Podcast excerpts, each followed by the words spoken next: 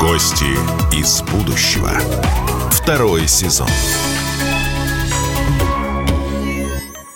История компьютерных игр началась еще в 40-х годах. Тогда они не были настолько популярны, потому что были достаточно простыми. И только когда в 70-х, 80-х появились доступные для широкой публики домашние компьютеры, аркадные автоматы и игровые консоли, компьютерные игры стали частью поп-культуры. Да, нельзя не согласиться с тем, что кто-то уходит в них с головой, но тут скорее вопрос не к игре, а к психологическому состоянию человека. Кто же стоит за играми, которые притягивают своей картинкой, логикой, логикой, легендой, кто эти люди, создающие игровые пространства так, что и дети, и взрослые проваливаются туда на тысячу процентов.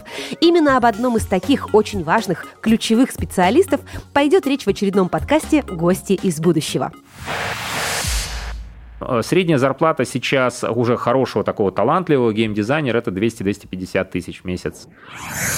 Люди будут потом смотреть и восхищаться, или пугаться, или расстраиваться, или что-либо еще. А это человек, который создает эмоции.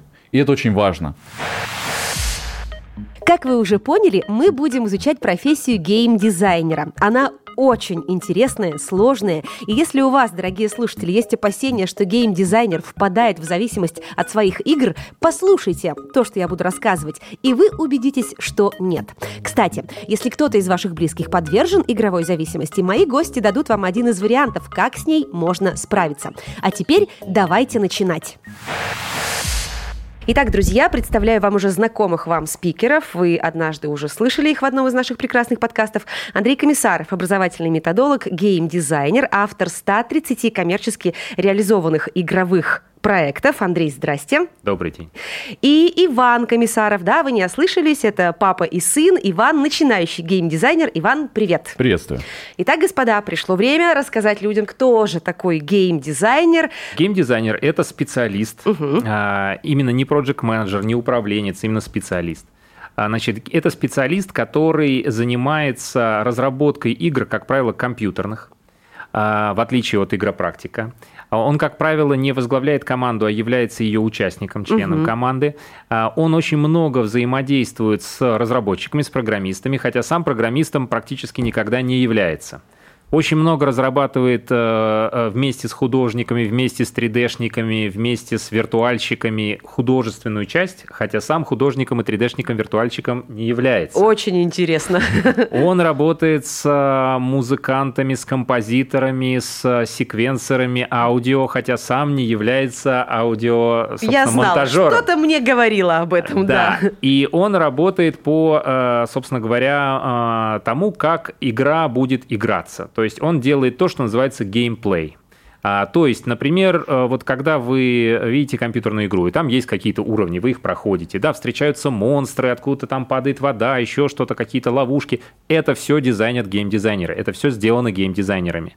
Но что значит сделано? Значит придумано, значит нарисовано, значит запроектировано, а потом 3D-художники а, нарисовали, а, значит э, разработчики все это превратили в код, а геймдизайнер смотрит, чтобы все это было согласно его замыслу. Что он именно вот такое чудовище имел в виду? Да, да, именно такое чудовище имел в виду, да, все верно. А к тому же в играх очень часто бывает текст, а, например, диалоги, вот. Э, геймдизайнер, в частности, будет заниматься тем, что называется нарративный дизайн или дизайн всех текстов, которые встречаются в игре. Это и дизайн диалогов, это и дизайн сюжетный, это и дизайн того, что называется lore или backstory. Ну, то есть, а вот в давние, в давние времена там существовали. Да. Там, Слушайте, вот вы рассказываете, Андрей, у меня возникает ассоциация, что это такие маленькие Джоаны Роулинги или Толкины, ну, в таком, в геймерском только формате. А... То есть это сценарист, по идее, который... В том числе. В том числе. В том числе. Это сценарист, это это проектировщик, это переводчик с разных языков, например, с языка разработчиков на человеческий, с языка художников на человеческий. Я думала, вы скажете с валерийского на английский, ну, например. с английского на валерийский, да, да. То есть э, вот такая вот интересная э, профессия, очень творческая,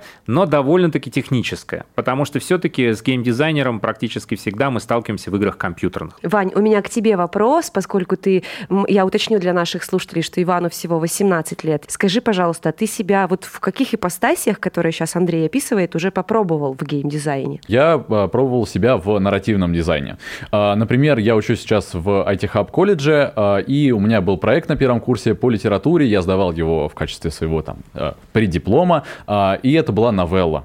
Ага. Она состояла полностью из текста, но э, и в ней я раскрывал историю вымышленного государства, персонажей в нем, а, и делаю это так, что человек не просто читает книгу, а взаимодействует с историей, взаимодействует с миром и чувствует себя э, героем той реальности, которую я ему создаю. Мне кажется, в этом основная задача геймдизайнера. Когда мы говорим про то, что вот компьютерная игра, мы предполагаем, что ее не просто случайно кто-то нарисовал, а что за этим стоит вот этот человек. Да, то есть все компьютерные всегда. игры, за, ним, за каждой из них стоит геймдизайн дизайнер. Конечно. И то есть вот это все вот супергероев вот этих, вот даже вот эти Mortal Kombat, помните, да, была такая? Да, да, это да, тоже, да. за этим тоже стоит какой-то геймдизайнер. Конечно, конечно, конечно. Ну, смотрите, вот возьмем Mortal Kombat, да, там же очень много составляющих. Во-первых, э, эта игра, это файтинг. Да. А, это очень динамичная игра. Если вы, ребят, вы не поняли, там взрослые люди, как я, это драка, значит, драка, бойня. Да. Ну, наверняка взрослые как раз помнят эту историю. Один на один, да, да, да, да. Вот это да, вот да, все. да, вот это а, вот Да, все. значит, э, там а, у вас у каждого персонажа должно быть какое-то количество стандартных ходов. Их нужно все расписать. А как будет один стандартный ход одного персонажа отвечать на другой стандартный ход? Грубо говоря, если Кунглау в прыжке сверху угу. пытается ударить по кому-то, то как да. тот... Вот эти вот все элементы на уровне практически математической модели геймдизайнер отрабатывает. То есть он должен разработчикам принести полностью готовую механику. Разработчик, э, программист э, в любой игре, он не будет заморачиваться. Он говорит, вот у меня есть ТЗ, я по нему должен написать, что вот у Кунглау такие-то, такие-то, такие-то функции. Я беру такую-то 3D-куклу, я на него натягиваю такие-то скины, это называется то, как выглядит она сверху, да, ага. текстура определенные скины. Я натягиваю на 3D-куклу такие-то скины, я использую такие-то стандартные движения. Дальше. Вот эти движения я программирую так, так, так и так. Если искусственный интеллект там есть, а мы играем же с, с ботами, да, это uh-huh, искусственный uh-huh. интеллект, то искусственный интеллект должен себя вести так, так, так и так. Опять же, вся эта механика будет разработана изначально геймдизайнером. То есть, погодите, погодите, а мне интересно вот с этой точки зрения, что если есть вот этот человек, ну, мне кажется, что это такой маленький бог, он создает мир, mm-hmm. игровой мир по-настоящему, да. все, все, как, все так и есть. Да. Э, может ли геймдизайнер сделать так, чтобы игрок не выиграл никогда? А, может. Технически может, и существует приличное количество таких проектов, в основном это Индии. А, эти игры а, подразумеваются быть настолько сложными, что пройти их с каким-то невероятно маленьким процентным шансом прошли небольшое количество человек, ну буквально двое из десяти тысяч. И такие игры становятся своеобразным спортом. Например, есть такая игра I Wanna To Be Bosch. Она аркадная, нужно бегать, уворачиваться и так далее. Уворачиваться от снарядов, уворачиваться от ловушек. Ага. А, и основная задача таких игр чаще всего пройти от точки А в точку Б. Добраться живым, Добраться да? живым, да. Угу. А, вот. А, и такие проекты вызывают большое количество, то, что называется, хардфана, то есть удовольствие от того, что ты превзошел сложное испытание, то есть и добился чего-то, пускай и в рамках игры. Угу. Так, погодите, а, ну, допустим, вот Иван, начинающий геймдизайнер, хотя угу. мне кажется, что уже очень опытный, судя по тому, как он об этом рассказывает. Э, допустим, у него есть заказчик, или он сам такой, о, я придумал классную игру. Угу. Вот это как? Вот, ну, то есть, в смысле, он садится и, и не жили же были там дед угу. и баба у самого синего моря с разбитым корытом. То есть он пишет сначала сценарий, он придумывает образы. Мне потому что кажется, что очень похоже, в принципе, на сценарное мастерство. Не а... совсем. Не совсем? Так, на мой взгляд. Э, значит, э, Дед и Баба и Синее море появляется несколько позже. Сначала собирается команда из э, технического специалиста, э, человека, который будет все это дело отрисовывать и превращать в игру. И сначала геймдизайнер, соответственно, советуется с ними, понимает, что может его команда угу. реализовать. И отталкиваясь от того, что может его команда, и то, что, возможно, хочет его команда в хороших командах, прошу прощения за датологию, он делает, соответственно, игру, и тогда уже появляется и Дед, и Баба, и, соответственно, море. Сильно зависит от того, какую игру вы делаете, какая у вас команда и какой бюджет. Тут Ваня начал об этом говорить, я бы эту мысль еще развил. Uh-huh. То есть э, понятно, что геймдизайнер есть в любой игре, это как аксиома. Но у вас может быть игра, которую делает вообще один человек. Например, он сам же является и разработчиком, uh-huh. и художником, и геймдизайнером. Э, в российском геймдизайне есть такие легендарные совершенно личности. Вот есть такой Алексей Бокулев, например. Э, он создал игру Эодор. Это фантазийная стратегическая игра. Она ну, достаточно простая по графике, но так такая интересная, что она реально засасывает. Ее сделал один человек, он сам себе режиссером все сделал. Вот. А бывают игры, когда у вас э, идет от какого-то, ну, уже существующей вселенной, например, «Звездные войны», или вот, как вы говорите, Джордж Мартин. Там у вас будет совершенно другой заход. Там у вас будет прежде всего продюсер, инвестор, человек с деньгами, угу. который приходит и говорит, а, вот эта игра точно взлетит. Почему? Потому что это Джордж Мартин. Ну да, уже проверено. Поэтому все. мы должны с вами идти в первую очередь не от геймдизайна вообще, мы должны идти от маркетинга, от рынка. Мы должны смотреть, на какую целевую аудиторию мы рассчитываем, на каких устройствах она будет. Например, игры на мобильных устройствах совершенно по-другому устроятся, чем игры на консолях или игры на компьютерах или игры виртуальные. И в первую очередь вы будете идти от того, как какова технологическая площадка. Геймдизайнер в этом смысле чуть-чуть маркетинговую вот эту голову должен иметь. Угу. Он должен понимать, а, а игра вообще это в целевую аудиторию зайдет или попадет, не зайдет. не попадет. Если вот то, о чем э, говорил Ваня, это инди-игры, да, инди это значит, это от слова independent, независимый. А независимые маленькие студии, которые никому не принадлежат, никакие бренды не поддерживают, они выходят на рынок, у них классный геймдизайн, у них какие-то там более-менее разработчики, иногда бывают очень крутые художники, ну, в общем, какая-то фишка есть и они хотят выстрелить. Инди-игры очень часто выстреливают, потому что их поддерживает сообщество. А, очень много есть людей, вот таких, как мы с Ваней, например, которые угу. в основном любят именно инди-игры. То ага. есть не те игры, которые рассчитаны по маркетинговой сетке, чтобы да, у вас да, был да. ROI идеальный, и все от денег, денег, денег, денег. А игры, которые идут от души. Поэтому вот мы следим все время за инди-играми, за инди-разработчиками, и там тоже инди-разработчики будут смотреть в первую очередь, какая у них основная фишка. Тогда они пойдут от, э, не от денег, не от э, целевой аудитории, а от команды. Вот то, о чем говорил Ваня. Угу. Был бы художник, игра бы шла от арта. Есть большое количество игр, которые настолько, что называется, арт-дривен, да, то есть максимум в них именно за счет визуальной составляющей.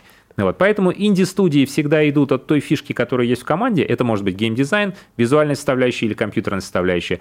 А большие студии идут от денег. И они в первую очередь смотрят, как продать. Угу. Так, так, хорошо. Ну, примерно так более-менее что-то обрисовалось, более-менее что-то понятно. Эм, геймдизайнер, который придумывает настолку, может придумать онлайн-игру?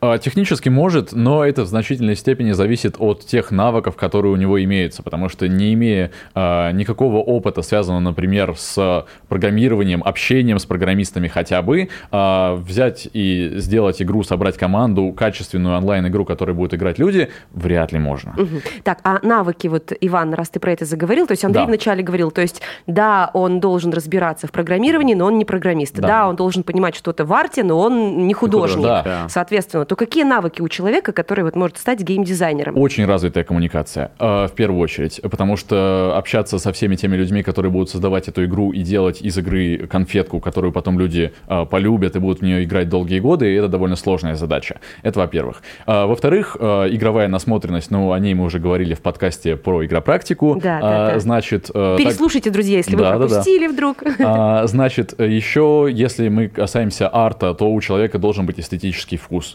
А, это можно тоже отлично, хорошо наработать как в играх, так и в принципе, э, изучая искусство.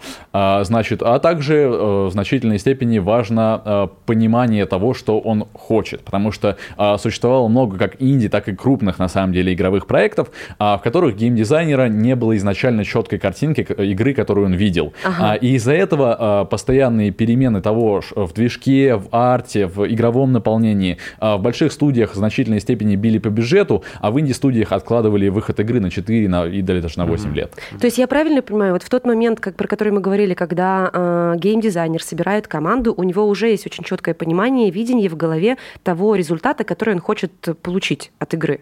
Да, но далеко не всегда геймдизайнер собирает команду. Он ага. в этом смысле отличается от игропрактика. Как вот с чего я начал? Геймдизайнер прежде всего специалист. Угу. А, соответственно, вот те навыки, о которых говорит Ваня, я бы еще добавил э, много опыта в узкоспецифичном геймдизайне.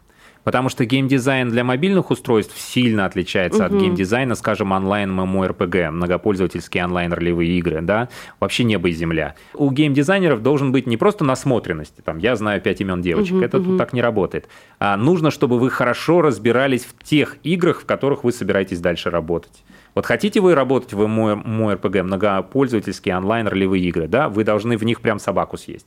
Хотите вы делать э, игры на мобильных устройствах, тоже называется казуальные игры, казуалочки, э, быстренько раз-раз поиграл, надоело, выклю, да, да, выключил, да. следующую включил и так далее. А это чуть ли не самый большой рынок с точки зрения денег, на самом деле. Причем интересно, что именно в России находятся топ-компании мира – Например, в Вологодской области больше всего в России нанимает геймдизайнеров. Почему? Да вы что? Да. А, а там сидят компании, которые, собственно, разрабатывают эти казуальные игры, которые, Где если вот, вы... Это вот люди в метро, что-то там, да. цветочки, вот шарики, они. кружочки. Вот это цветочки, вот это шарики, вот кружочки, да. Но цветочки, шарики, кружочки – это огромный рынок, в котором очень много денег. Все эти шарики, кружочки, как правило, бесплатные, деньги делаются на рекламе. Да, да, да. Рекламы там бешеное количество. И геймдизайнер должен понимать, в какой момент дать рекламу, сколько ее дать, как заманить пользователя, как использовать геймификацию внутри игры, то есть заставить пользователя делать что-то, есть такое снова понятие, и снова и снова. Снова и снова, да, есть такое понятие фармить. Ну, когда вам нужны ресурсы, вы приходите и один и тот же квест по 100 тысяч раз делаете, ага, потому что ага. вам нужно там какого-то там 10 синих камней получить.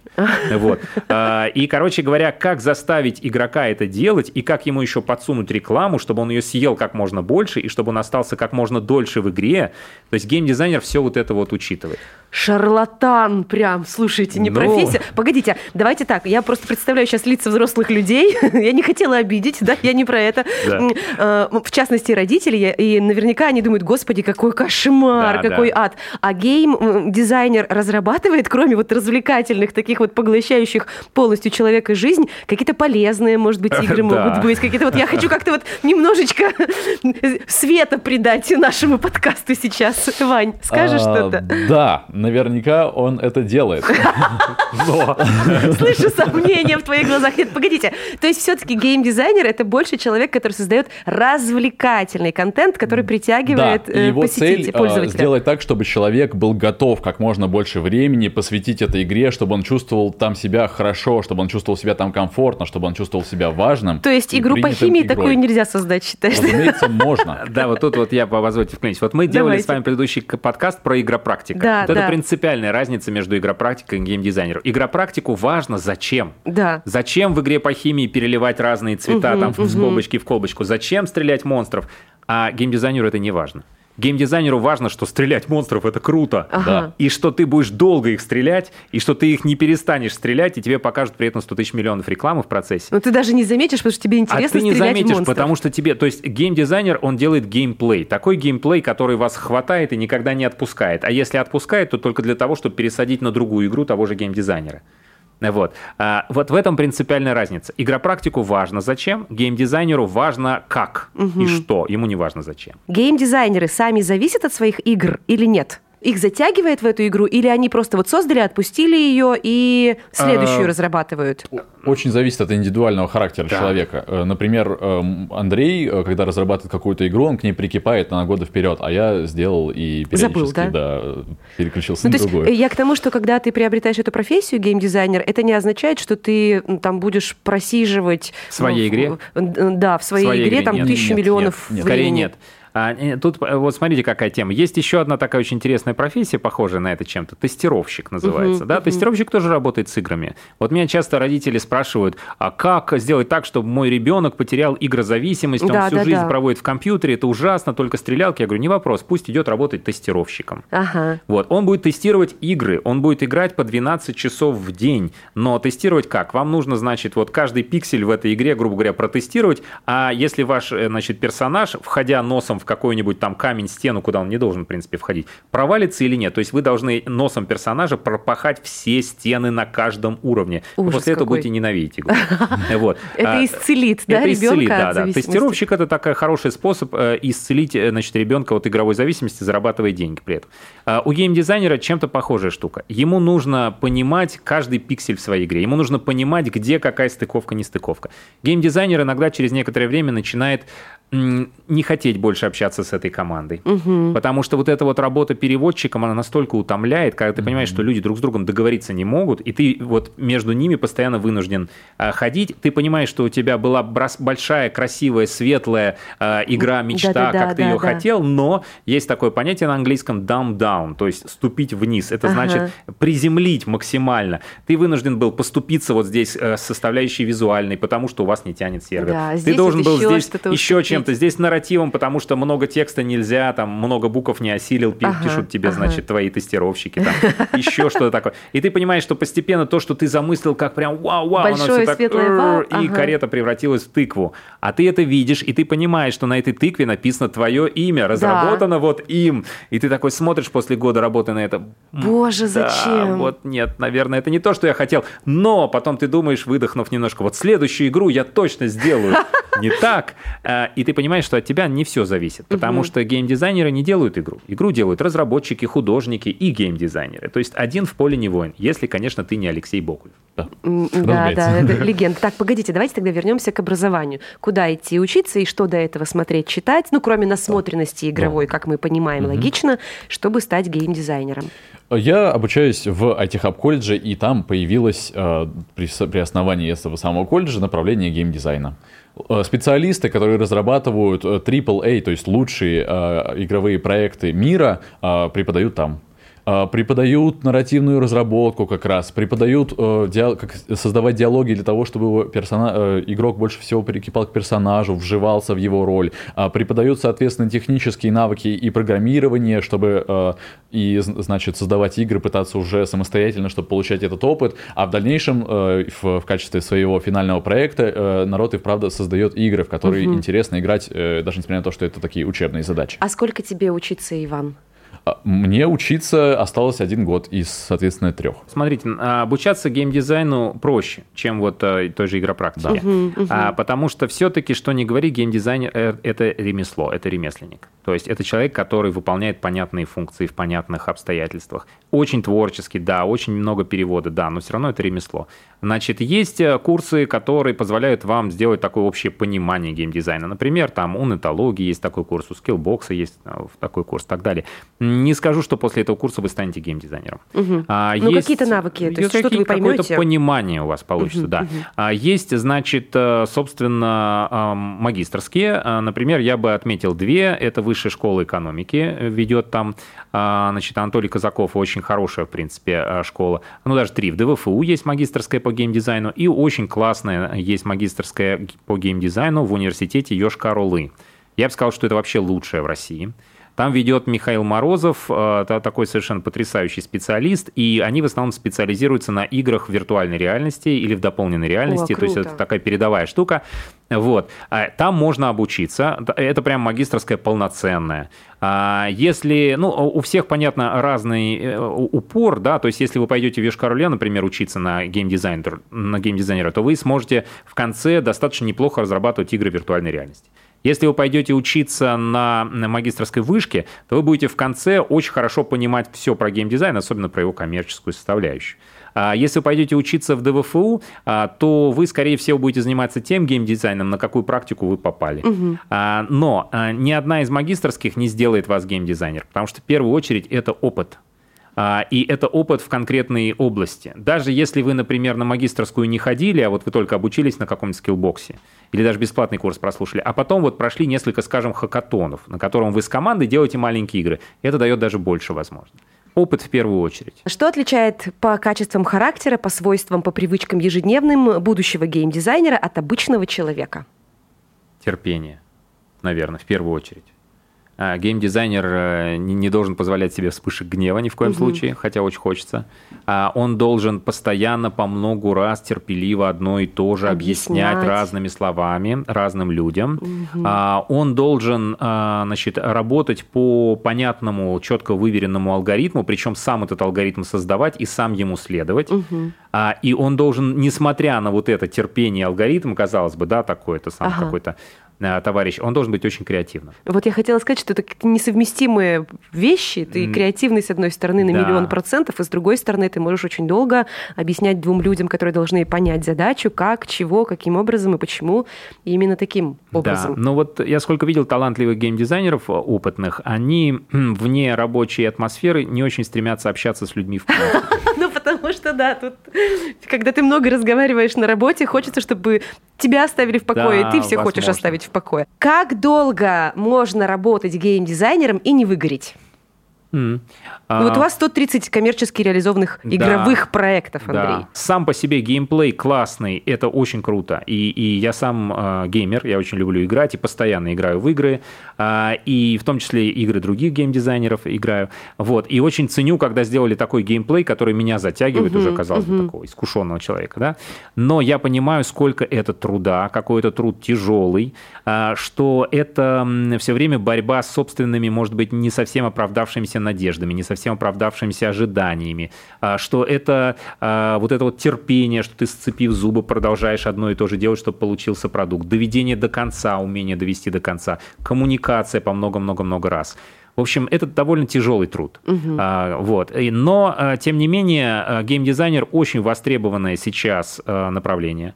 А, много где геймдизайнеров хотят, ищут. Геймдизайнерам достаточно неплохо платят. Они Давайте вот к этому я хотела, я хотела спросить, а Давайте. ради чего столько страданий, да. тяжелый труд, как говорит Андрей, тяжелый. ради каких таких денег? А, ну, значит, в отличие от игропрактика, геймдизайнер никогда не оказывается в состоянии волка ноги кормят. Угу. Он практически всегда сидит на зарплате. А, и эта зарплата даже у очень начинающего геймдизайнера, ну, минимум за проект он может получить совсем начинающий, 1050-60, наверное. Иван, подтвердишь? Я участвовал в разработке нарративных, э, значит, составляющих игровых проектов, э, и да, часть этой суммы точно можно получить. Нарративный дизайн тоже. часть геймдизайна. Да, часть, а, то есть ага, не ага. все. Да, да, да. Вот. То есть в зависимости от того, какая у вас команда, у вас может помимо геймдизайнера еще быть дополнительно нарративный дизайнер, дополнительно геймдизайнер, отвечающий за монетизацию, как денег заработать и сколько рекламы показать, геймдизайнер, отвечающий за level design, как будет выглядеть конкретный уровень, поверни туда, монстр там, свет оттуда. Вот это все. А, вот. То есть э, все зависит от команды. Геймдизайнеров может быть э, несколько. А, средняя зарплата сейчас уже хорошего такого талантливого геймдизайнера это 200-250 тысяч в месяц э, чистыми угу. на руки. Хорошо. А, вот, то есть, в принципе, да, это того стоит. Но, как правило, в, в это направление идут люди, которые обожают свою работу, и они живут работой, вот, и они просто чувствуют, что они попали в нужное э, место и там реализуются. Угу. Давайте блеснем э, результатами какими-то, то есть расскажем, какие игры были угу. или начальные этапы нарративы игр были придуманы, созданы. Я участвую и участвовал в течение этого года в разработке нарратива для на данный момент э, все еще не компьютеризированной игры, которая же является ролевой системой Binris, бесконечная история настольная, значит, Ролевая игровая, система. Игровая система. Да, а в чем заключается? Песочница, ролевая игра. Вы персонаж в фэнтези-мире, путешествуете в рамках него. А, и моя задача как нарративного дизайнера этого проекта а, наполнить его, значит, контентом. Чтобы и условных людей, и условных эльфов была история, и чтобы персонажи, выходящие из этих рас или социальных сословий, были интересными, были живыми. Как будто бы они э, по-настоящему что-то чувствуют, даже будучи напечатанными э, символами. Ну, я вот тут добавил, э, это интересный очень момент, Вань, ты затронул. Есть же разные типы игр. Вот мы говорили, там, компьютерные игры, настолки. Uh-huh. Uh-huh. А вот то, о чем говорит Ваня, вот Бинрис, это настольно-ролевая игровая система. Это совершенно другая штука. А, это, значит, удивительный вообще дивный новый мир, который ничего не имеет общего с компьютерами. Так. А, и мало имеет общего, на самом деле, с настолками. Имеет много общего с воображением. Значит, э, э, настольно-ролевые игры – это словесные игры, в которых за счет того, что игроки фактически друг с другом общаются, у них есть один игрок, который является гейммастером, он может работать по книжке или работать из головы, а, и а, он погружает всех вот в особый какой-то мир. Есть там по вселенной Звездных войн, Ктулху, угу. Мифос, все что угодно. Много разных. И фактически вот во время ролевой сессии вы как будто оказываетесь внутри книжки, которой вы можете управлять. У вас есть свои герои, в зависимости от того, что они делают, а, что-то происходит в игре. У вас есть сценарий игровой, да, но, как правило, он очень гибкий. И вы можете от этого сценария уходить направо, налево, сколько хотите. Вот такая штука, она требует очень серьезного геймдизайна. И неудивительно, что Ваня именно о ней говорит, потому что а, это такая м, интересная среда, в которой геймдизайнер с одной стороны может творить, Ага. А с другой стороны, он не закован в рамки кода, в рамки компьютерной графики, у него ничего этого нет. Угу. А, все делается на уровне воображения. Геймдизайна там очень много, потому что тоже механика, а, там боевка, магия, там много-много всяких сложных систем, которые в основном на бросках кубиков делаются. Угу. Вот. Но а, внутри там много творчества. Вот это очень интересное такое направление геймдизайна, сложное. А, в мире не так много студий, которые талантливо делают настольно-ролевые игровые системы, и делают это в основном именно геймдизайнеры. Но в такую тему попасть сложно, их просто вот реально мало. Угу. Вот. Еще э, важный момент, они являются отличной заменой или дополнением к компьютерным играм. Да. Если э, ваш ребенок интересуется фэнтези РПГ и не вылезает из них днями, это отличная альтернатива. Попробуйте вместе, очень зайдет. Мы, например, переключить с... можно, да? Его да, да, серьезно переключить. Да, мы, например, с Андреем регулярно вот в Дубне у себя посещаем антикафе, ходим на подобные mm-hmm. мероприятия, отлично проводим время. Вот. Ну а если говорить про э, там проекты, которые, собственно, да, да, как, как геймдизайнер, я, я в частности, да, работал. Вот. Э, ну из э, малых проектов, которых я делал много достаточно, это в основном были диагностические игры. То есть я там выступал одновременно и как игропрактик, и как геймдизайнер в двух ипостасях. Как игропрактик я понимал, зачем я это делаю. То есть я понимал, что я делаю, вот, например, вот эту игру для того, чтобы в итоге мы могли мерить, например, как у человека работает аналитическое мышление. Угу. Но мне нужно э, с человека собирать в игре много данных. И мне нужно, чтобы он в игре застрял. И тогда я как геймдизайнер начинаю эту игру с точки зрения геймплея проектировать так, чтобы она человека там внутри держала, и он продолжал мне, как игропрактику, поставлять данные, чтобы я в итоге сказал, ага, у тебя аналитическое мышление вот такое примерно. Ой, опасный человек, Андрей, опасный человек. Это такой, То есть, ребята, вы понимаете, вы играете в игру, а про вас в это время все понимают. Ну, то есть вот это... Это интереснейшее, кстати, направление, а, в которое сейчас активно развивается. Называется она игровая социопсихология. А, и мы за, за счет того, что собираем данные внутри игры, данные игрового поведения, можем действительно очень много чего об, об игроках узнать. К слову, например, вот а, в Китае сейчас да, есть а, вот эта вот тема, связанная со статусом, статусными очками. Они, в частности, анализируют поведение игроков в онлайн-играх. Например, есть такое понятие в онлайн-игре грифер. Это тот, кто делает всем больно. Например, он приходит и новичков мочит на месте, где они вот только появляются в игре. Ага. Он вот. поджидает и прям... Он поджидает. Это, это как одна бабулька Паразит. 1 рубль, а 10 бабулек да, 10 да, рублей. Да, да, вот ага. этот про него, это грифер. Вот. А бывают такие люди, не знаю, какой кайф они на этом ловят, но вот они такое делают. Так вот, э, в Китае, например, э, грифером сразу понижается социальный рейтинг. То есть э, такое... Их пытаются перевоспитать таким образом, Их таким образом кнутом перевоспитывают, да. Ну, это своеобразный заход. Почему мы не знаем, почему люди так делают, мы не знаем, но ведь это очень интересно понять, почему, что, что вызывает да, такое да. поведение, и как можно его, может быть, какими-то более мягкими средствами, например, средствами социальной инженерии. Например, а, внутри многопользовательских онлайн-игр у вас есть такое понятие, как кланы или гильдии. Вот. И внутри этой гильдии вам может стать так хорошо, что вы перестанете вот, вот так себя вести. Андрей, а такой вопрос возникает. Ну, то есть окей, это все равно виртуальный мир. И да. там моя, мой аватар, условно. Да. Я играю там своим аватаром в этой угу, игре. Угу. Если там мне становится, допустим, хорошо, и я чувствую себя комфортно, э, переносит ли, это, э, переносит ли человек это поведение затем в жизнь, и ищет ли он там такую же среду? Ну, то есть меняет ли это реальную жизнь человека, или это так и остается на игровом уровне? Я Вань? считаю, что меняет в первую очередь потому, что если человеку в игре спокойно и хорошо, то в жизни ему чуть больше спокойно и хорошо, чем обычно. А это очень, поверьте, меняет человека человека. Потому что если человек находится постоянно в стрессе, допустим, у него тяжелая работа, а, и, и все плохо, и ничего не радует, а тут он приходит, а, значит, садится за компьютерную игру, там у него друзья, которые по всей стране или даже угу, по миру по разбросаны, угу. а, значит, он с ними общается, ему становится хорошо, он проводит время в компании, даже если мы берем а, онлайн-общение, а, ему классно. И мне кажется, в, в данной ситуации это значительно влияет на игру, потому что если человеку хорошо, то, скорее всего, это надолго. Очень часто игры, особенно многопользовательские, пользовательские могут вернуть вам веру в людей или отнять у вас веру в людей. А, ну, и то есть там все настолько реально там для человеческого реально. сознания. Для нас, для человеческого сознания реально только одно. Реально наши собственные переживания. Все остальное виртуально. И если я там переживаю, то значит я переживаю по-настоящему да. здесь. Если вы переживаете у себя во сне, или вы переживаете в игре, или вы переживаете у себя на работе, все эти переживания для вас, как для личности, реально. И если геймдизайнер создает игру, он создает ее так, чтобы вы переживали как можно больше. Mm-hmm. И чтобы ваши переживания были направлены в, в итоге в какое-то, например, позитивное русло. Потому что вот тех же онлайн онлайн-играх, например, да, почему они возвращают веру в людей? Потому что там очень много есть вещей, которые можно вытянуть только командой. То есть один человек не справится. А, например, вам нужно завалить какого-то там гигантского там монстра. Угу. Да, один человек сразу приходишь, тебя монстр убил, все, сколько бы уровней у тебя там не было, неважно.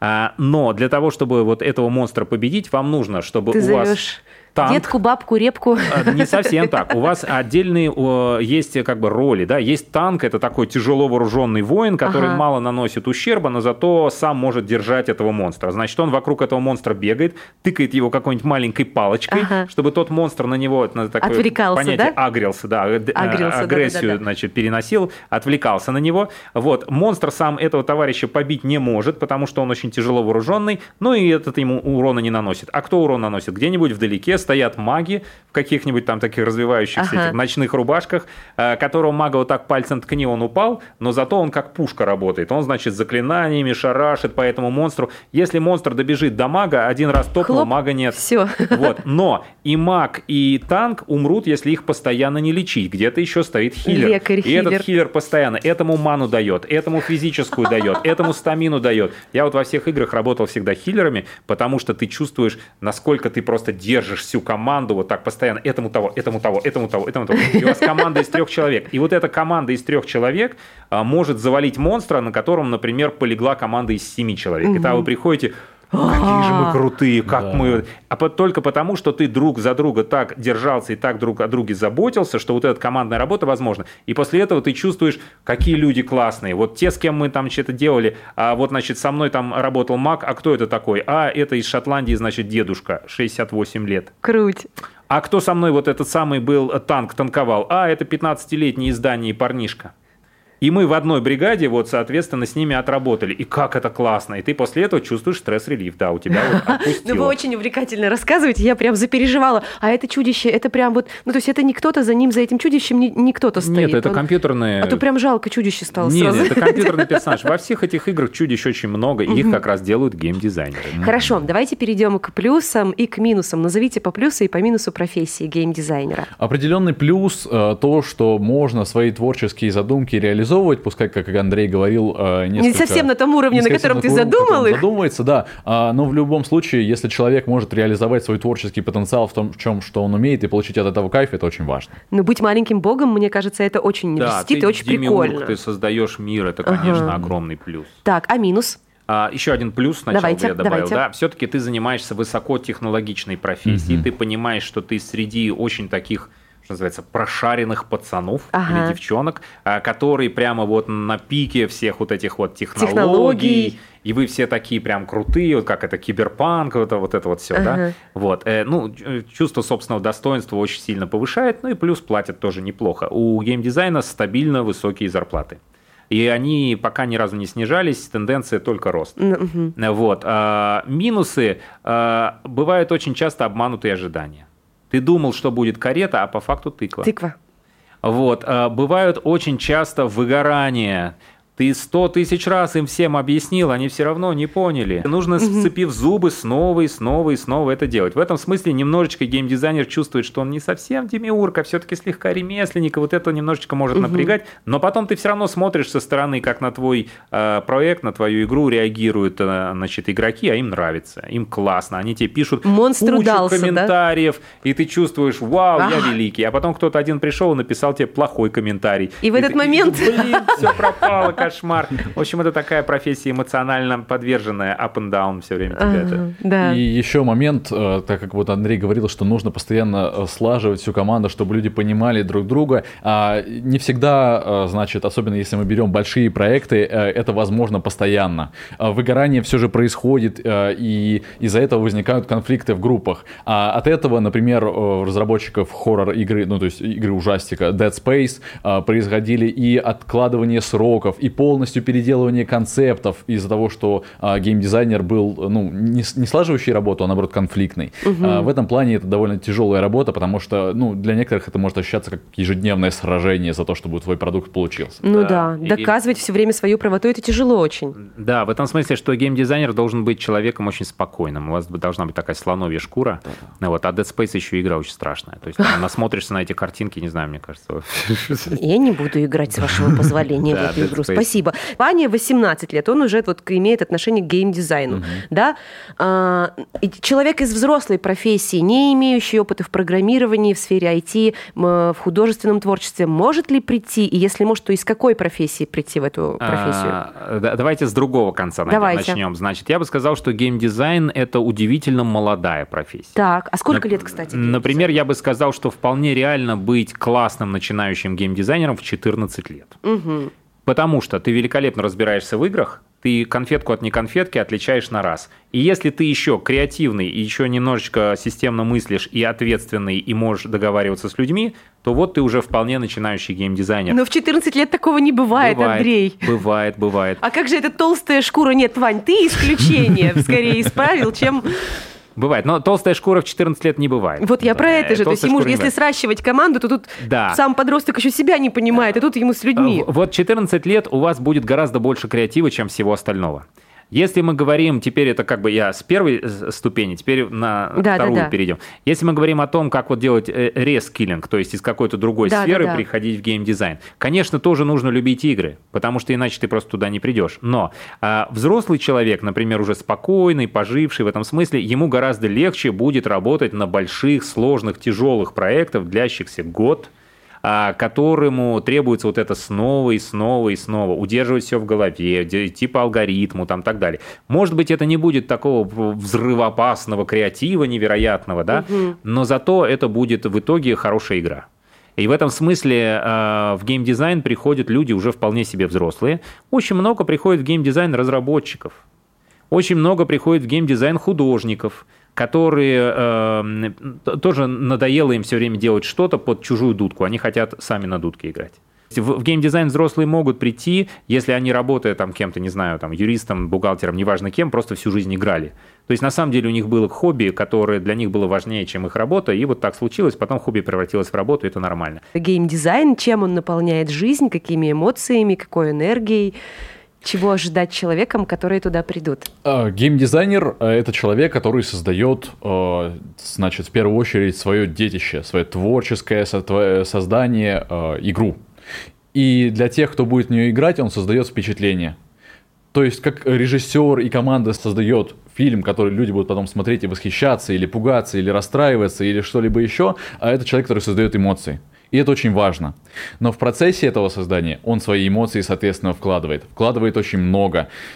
И это не для всех просто. Угу, угу. Угу, Да, я вот тоже продолжил Ванин тезис. А, действительно, создание и удержание эмоций причем в формате сценария, когда у тебя медленный подъезд, развитие сюжета, потом бабах, катарсис. Ага вот. А, то есть вот это все, э, с одной стороны, стороны, это сродни написанию художественного произведения или музыкального произведения, угу. а с другой стороны, это сродни вынашиванию ребенка, потому что это действительно твое детище. А с третьей стороны, ты все-таки понимаешь, что ты всех держишь вот так вот в определенный ага. момент, и не выпустишь, и это такое чувство контроля и так далее. У геймдизайна бывает как светлая, так и темная сторона. А темная сторона больше связана с деньгами, светлая сторона больше связана со всякими высокими эмоциями, высокими чувствами. Например, бывают игры, которые просто э, используются в психотерапии, потому что они возвращают людям веру в жизнь, в самих себя и вытаскивают их из депрессии. И это можно сделать за счет геймдизайна, потому что эмоции уникальные вы там дадите, такие светлые. Или наоборот, можно сделать такую игру, которая вытащит из вас все, включая ваши деньги до последней капли. И это тоже сделает геймдизайнер. Страшные люди. Мне кажется, что это же логично, потому что ты несешь в игру то, что есть в тебе. Ты не можешь да, наверное. принести что-то, чего в тебе нет. Это, кстати, да, об этом стоит задуматься. Да. Действительно так. А, возможно, действительно, что, как все творцы, геймдизайнеры самореализуются и себя воплощают в игре. Это может быть. И ты таким образом видишь, какой ты. Угу. В этом смысле вернемся к Алексею Бокулеву, который прекрасен. Срочно надо гуглить и смотреть его игры, мне кажется, да, они простые, но очень классные игры.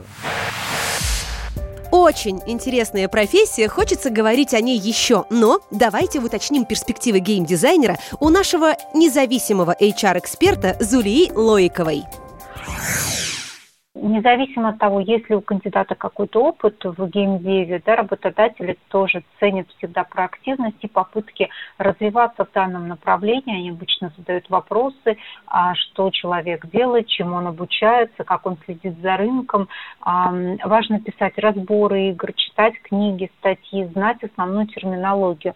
И желательно, конечно же, пройти какие-то, какое-то обучение в виде курсов вводных по геймдизайну. Их достаточно много на рынке сейчас. Я думаю, что еще плюс будет знание английского, сценарного мастерства, психологии и, возможно, технического образования, потому что на собеседованиях точно всегда спрашивают о проекте компании, в которую человек пришел, что нравится, что не нравится в этом проекте, какие мысли, какие идеи есть по развитию, внедрению какой-то фичи, доработок и так далее. Безусловно, есть спрос на этом рынке. В первую очередь я бы хотела сказать, что это часть, опять же, да, айтишников в определенной сфере, которые заняты, да, это все-таки геймдизайн, он развивается. У нас очень много а, людей, которые в играх проводят много времени, и в том числе там киберспорт. Лично меня перспектива создания собственного, пусть и игрового мира, очень завораживает. И если вас тоже, поздравляю. Кажется, это может быть вариантом новой карьеры. На этом прощаюсь. Ваша персональная Алиса Наталья Макарова. До встречи в технологичном будущем и новом выпуске подкаста «Гости из будущего».